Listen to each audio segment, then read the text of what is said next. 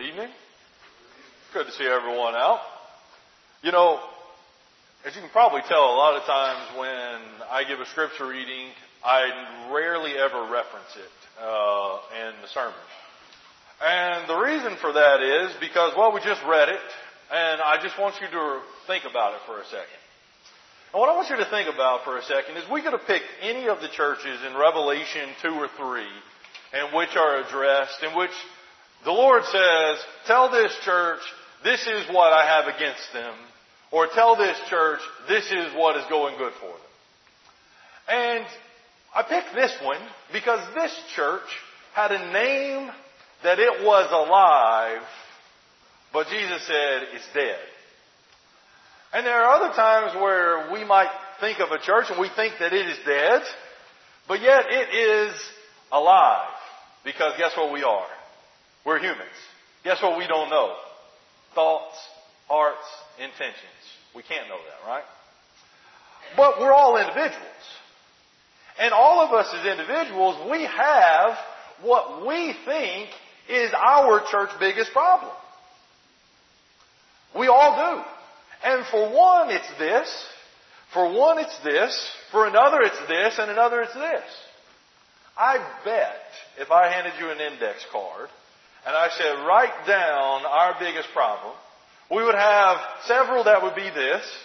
We'd have several that would be this. And then we'd have some ones be like, really? That's what you think is the biggest problem. Let me tell you why I bring this up. I was out running on July the 4th, 2016. That's this year, right? So it's early morning because it's going to be a super hot day and I'm running with my running partner who is not a Christian. And we just finished our nine and a half mile run and we finish up right here, right outside the Glen Ridge High School on Ridgewood Ave. And I'm huffing and puffing because we just ran up a hill and I see someone walking across the street that is looking kind of very intently at me, wearing a full brimmed hat, and I can't really see who it is, but I can tell that they're walking over to either my running partner or myself. As the person gets closer, I said, Oh, I know who this is. And here's what the person said to me. I'm not coming to your church anymore because they talk too much. How many of you that would have been on your number one list, they talk too much? It wasn't on mine. But guess what happened that day? My running partner, who is not a Christian, hears they talk too much. How well you think that went over? He and I have been talking about it regularly over the last little bit. And I was like, we gotta deal with it. We gotta talk about it. And that is an interesting thing, isn't it? And what we're to talk about tonight is that as human beings, we have a tendency to talk too much. That's just all there is to it. That's our natural tendency. We're going to see the result of talking too much. How bad it really is. It's not something that's small. It really is a big deal. And then we're going to look at three biblical examples if we have time, we're going to ask the question, was that too much? Was that too much information that was said that would be borderline on this too much talking? So, if you're open there in Colossians, the third chapter, I can't remember if I told you to open up there or not, but if not, go to Colossians, the third chapter. And you remember in Colossians, the third chapter, it's one of those put off the old man and put on the new man passages, right? Same thing with Ephesians 4, and we're going to see it in both passages. But what we just see is that the tendency to talk too much is us.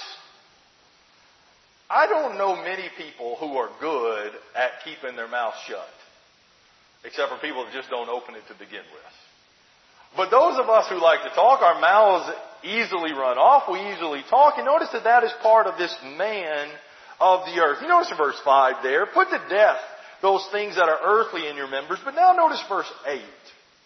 But now you must put them all away. Anger, wrath, malice, and here's our word, slander, and obscene talk from your mouth.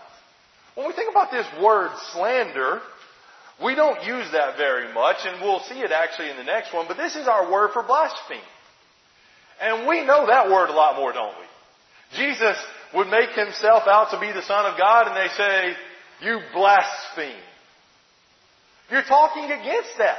You are not God. And so if we define that as it's used in the New Testament, it's some slanderous speech. It's some speech that's done to cause a, somewhat of an injury.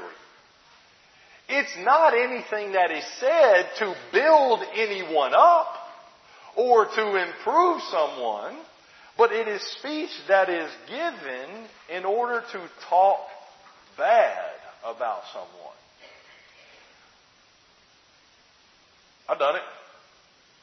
I imagine all of us would be guilty of doing that, right? And I think about that from time to time as we think about being blasphemous. We don't think about that in relation to people. We think about that in relation to God. How dare you blaspheme against God? But yet we've got no problem talking against our brother or our sister in Christ.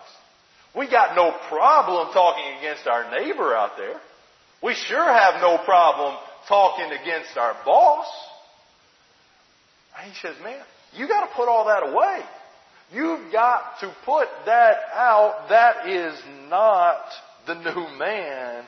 That is the old man. Notice how it said in Ephesians, the fourth chapter. Flip over there just a couple pages away. And now in Ephesians 4, he talks several times about how you speak and how you use your tongue. In verse 25, he tells them to speak truth with one another. But notice at the end, the next to the last verse of verse 31, he says, Let all bitterness and wrath and anger and clamor, and here's our word, and slander be put away from you along with all malice. Why are these people apparently saying these bad things? There seems to be that malice, that intent to do somebody harm, to talk bad about it. I want you to notice another term that is. I want you to go to Romans, the first chapter. In Romans, the first chapter, we have this term that we are going to call slander. And it's a way in which we use it a little bit in our modern day language. In fact, I was just reading a, a news article, a sports article this week about how a professional baseball player is suing someone who released a video of him for defamation of character. What does it mean to defame someone? You're trying to knock them down. You're trying to, to not so much injure them as much as you're trying to lower them in one sense or another. So notice that this term that you're going to have translated if you're using the King James is evil speaking, or some translations would be backbiting. I want you to notice a list that it's included in of these people in verse 28 who choose not to acknowledge God, right? And so we know verse 29. These people, they are filled with all manner of unrighteousness, evil, covetousness, malice. They are full of envy, murder, strife, deceit. That's a bad list of people, isn't it? Then notice, maliciousness. They are gossips. And here's our word, 30, slanderers. Followed by haters of God. Is that, is that something light? Is that something that is a small thing when you go about, and as the word says, backbiting, where you seem to be going behind somebody and talking about them? Man, that's in a bad list of people. That is serious, but yet, oh man, I'm doing them good. I'm saying what needs to be said, we would often say. I, I have to say this. But we know the difference sometimes. If we're trying to tear somebody down. And I'm going to use a third term. We'll come back and talk about these because you would see it here in verse 28, uh, or excuse me, verse 29, the very last term in verse 29. of Romans 1, these gossips or these whisperers. You know what that is? That's a person who tells somebody secrets. They have some privileged information and they cannot or they will not keep it to themselves. So think about that for a second. There's some people talk bad about somebody and they're not really trying to necessarily do that person harm. But yet they're just talking bad about them because maybe what they did or maybe what they are wearing or maybe what their job is or what their hobbies are or whatnot. And what they are saying about them is not necessarily wrong, but guess what it doesn't do? It doesn't build the person up. It doesn't paint them in a positive light. And then we know other times in which you're actually trying to tear somebody down. In which you are attacking them personally. And you are going against them to try to do them harm. And then we absolutely know what it's like when I've got some juicy information. Now let me tell you about it. But it, sometimes it doesn't come out that way. If it works with me, sometimes I've got some juicy information and I accidentally let that out. It's the same thing. I still told somebody secret. And guess what? That type of talk pushes people away. Because that's not Christian. And so when you have a tendency to do that, and you give over to that, or you never put it away to begin with, the result of that is pretty serious. I want you to notice back in Colossians chapter 3. I skipped over this intentionally because we said, man, this is a pretty bad list of things, but I want you to notice what you can expect. What is the expectation for someone who doesn't change these things over? If you go back to verse 3 there, and he says, put away, or verse 5, excuse me. So then notice verse 6, what he says of these things that you're supposed to put away. On account of these things, guess what? The wrath of God is coming. He's not going to come in and just say, hey, I wish you weren't talking that way. He's going to come in and say, what are you doing? And deal with that. And you'll notice that, and I've got it up here. I forgot that I had it on the board. I want you to notice back in Romans chapter 1. The same thing is said, except for it's said a little more serious. It's not just that the wrath of God is coming. We would see that in verse 18, that the wrath of God is revealed against all unrighteousness. But notice what he says as he closes out that list of things at the end, that these people deserve to die. As he said, they are gossips, slanderers, haters of God, insolent, disobedient to parents. And you skip down to verse 32. Though they know God's righteous decree that those who practice such things deserve to die, they know that's the result. But yet, they do them and they give approval, and I think the New American Standard says they give hearty approval to those who practice them. Again, it's not a slap on the wrist. It is a death sentence for speaking in such a way. You deserve to die. That's from God's perspective. I want you to think about it from a practical perspective here. Now, let's imagine as brothers and sisters in Christ, we're like the Galatians. And in chapter 5, we are biting and devouring one another in verse 20, three-ish, maybe what, 14, what, what's the number? Yeah, 13, 14, somewhere in there. We're biting and we're devouring one another. And he says, beware lest you consume one another. So think about that picture for a second. You got Christians who are at civil war with one another. They are biting and devouring and eating each other. Is there anything worse than civil war? You look at a nation, you look at an organization, you look at a church, anything worse than civil war that really comes to mind? I can't think of many things much worse It's disgusting. It does no good, right? And so we know what the Civil War did to this country. What was left? People died. Cities were destroyed. Towns were, were left in shambles. Roads were thrown all to pieces because of infighting. And so guess what we did? We devoured one another. Or you go to countries in Africa and you have people with missing limbs because of civil war. It's an ugly picture. And that's the way it was back in the days of Jeremiah. In Jeremiah, the ninth chapter, I want you to turn there. I want you to see a practical side of if we are talking too much, meaning we're slandering our brothers and sisters in Christ, or we're slandering our neighbors, or we are attacking them, or we're telling each other secrets, right? The result of that is guess what? We're not going to trust anyone. Why would I tell you anything?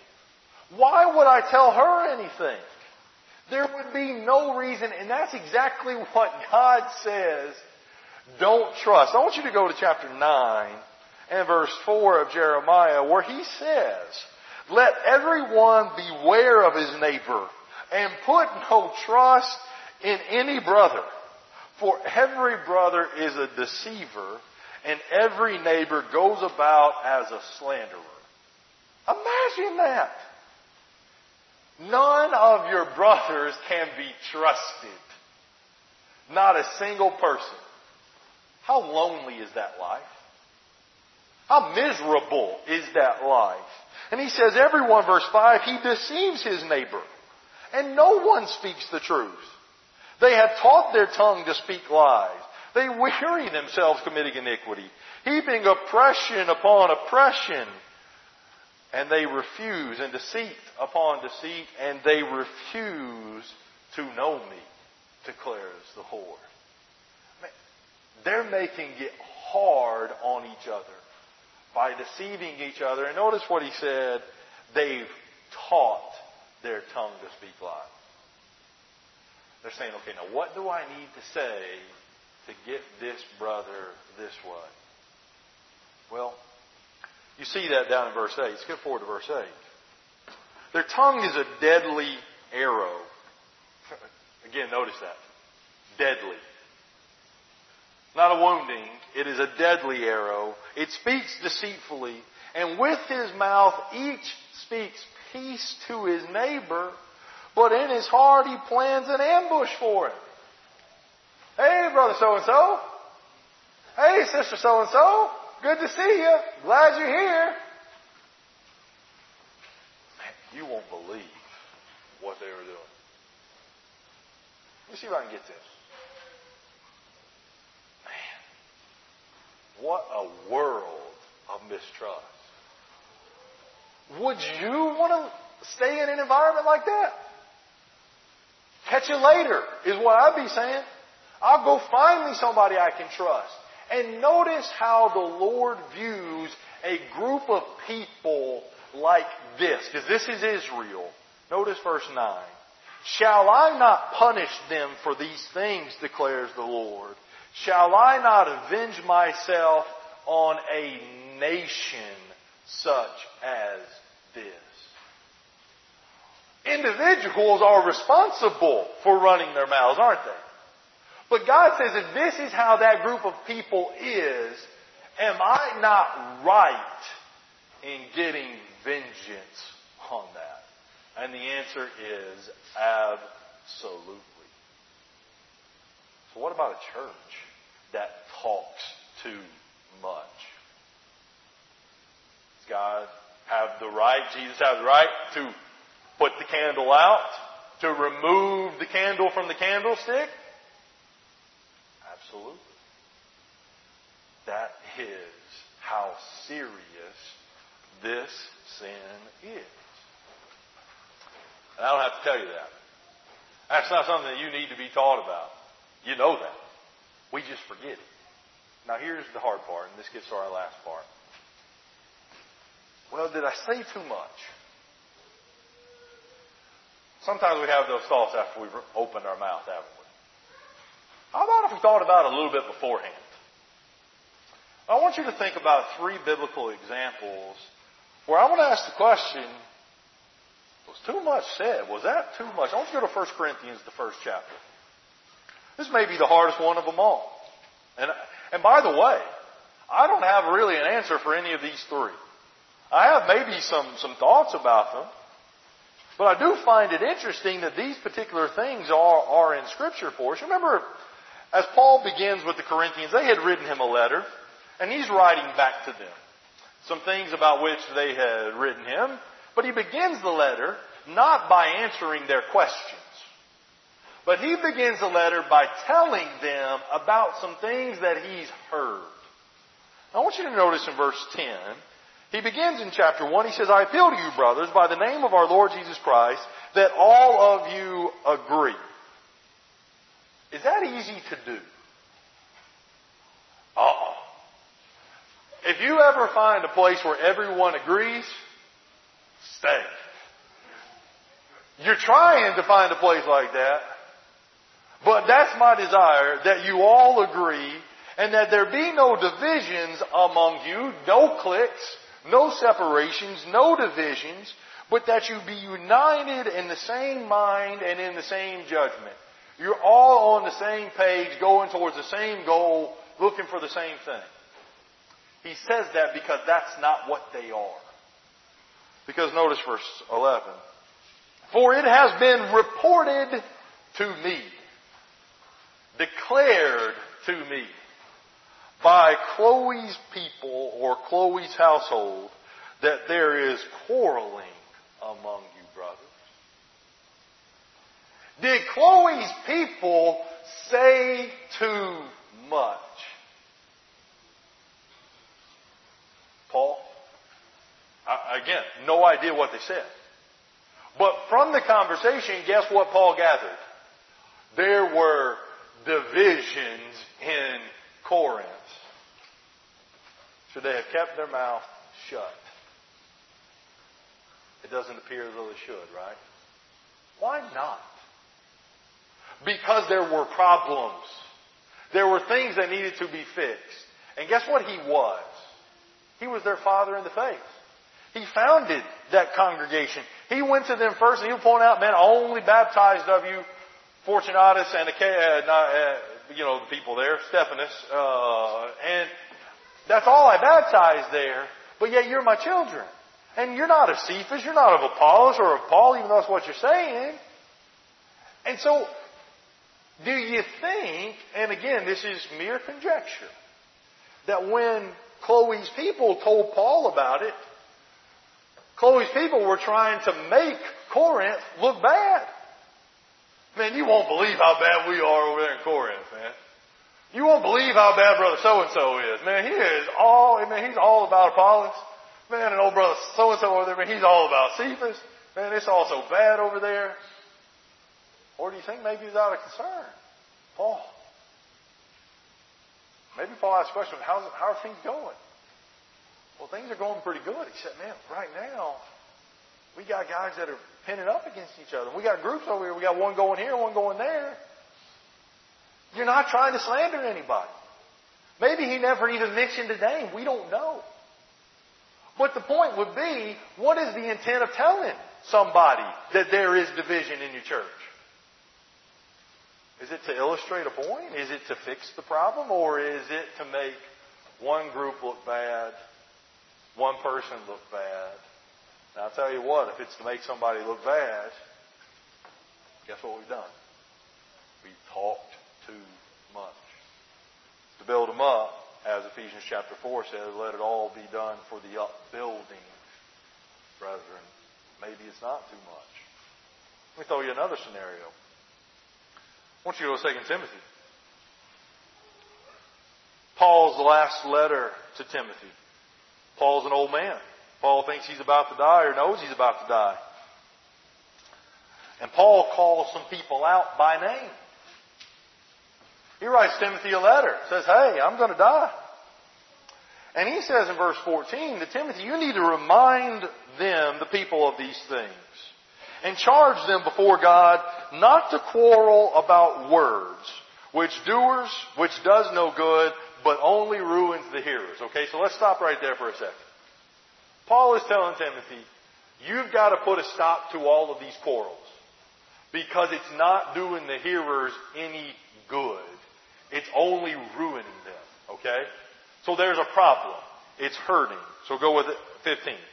Do your best, Timothy, to present yourself to God as one approved, a worker who has no need to be ashamed, rightly handling the word of truth. Timothy, you take care of yourself.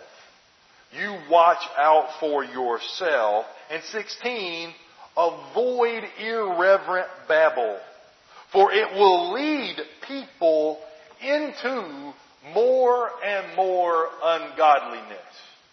If Timothy takes this path, what is going to happen? The people, the hearers, will get worse and worse and worse. That's not what you're supposed to do. So notice now the verse 17. And their talk of these people who will get more ungodly, and their talk will spread like gangrene, like cancer. Goes right through, and among them, these people who are irreverently babbling, who are bringing ruin to hearers, are Hymenaeus and Philetus. And they have swerved from the truth, saying that there is the resurrection has already happened, and they are upsetting the faith of some. Did Paul say too much to Timothy? Don't be like them.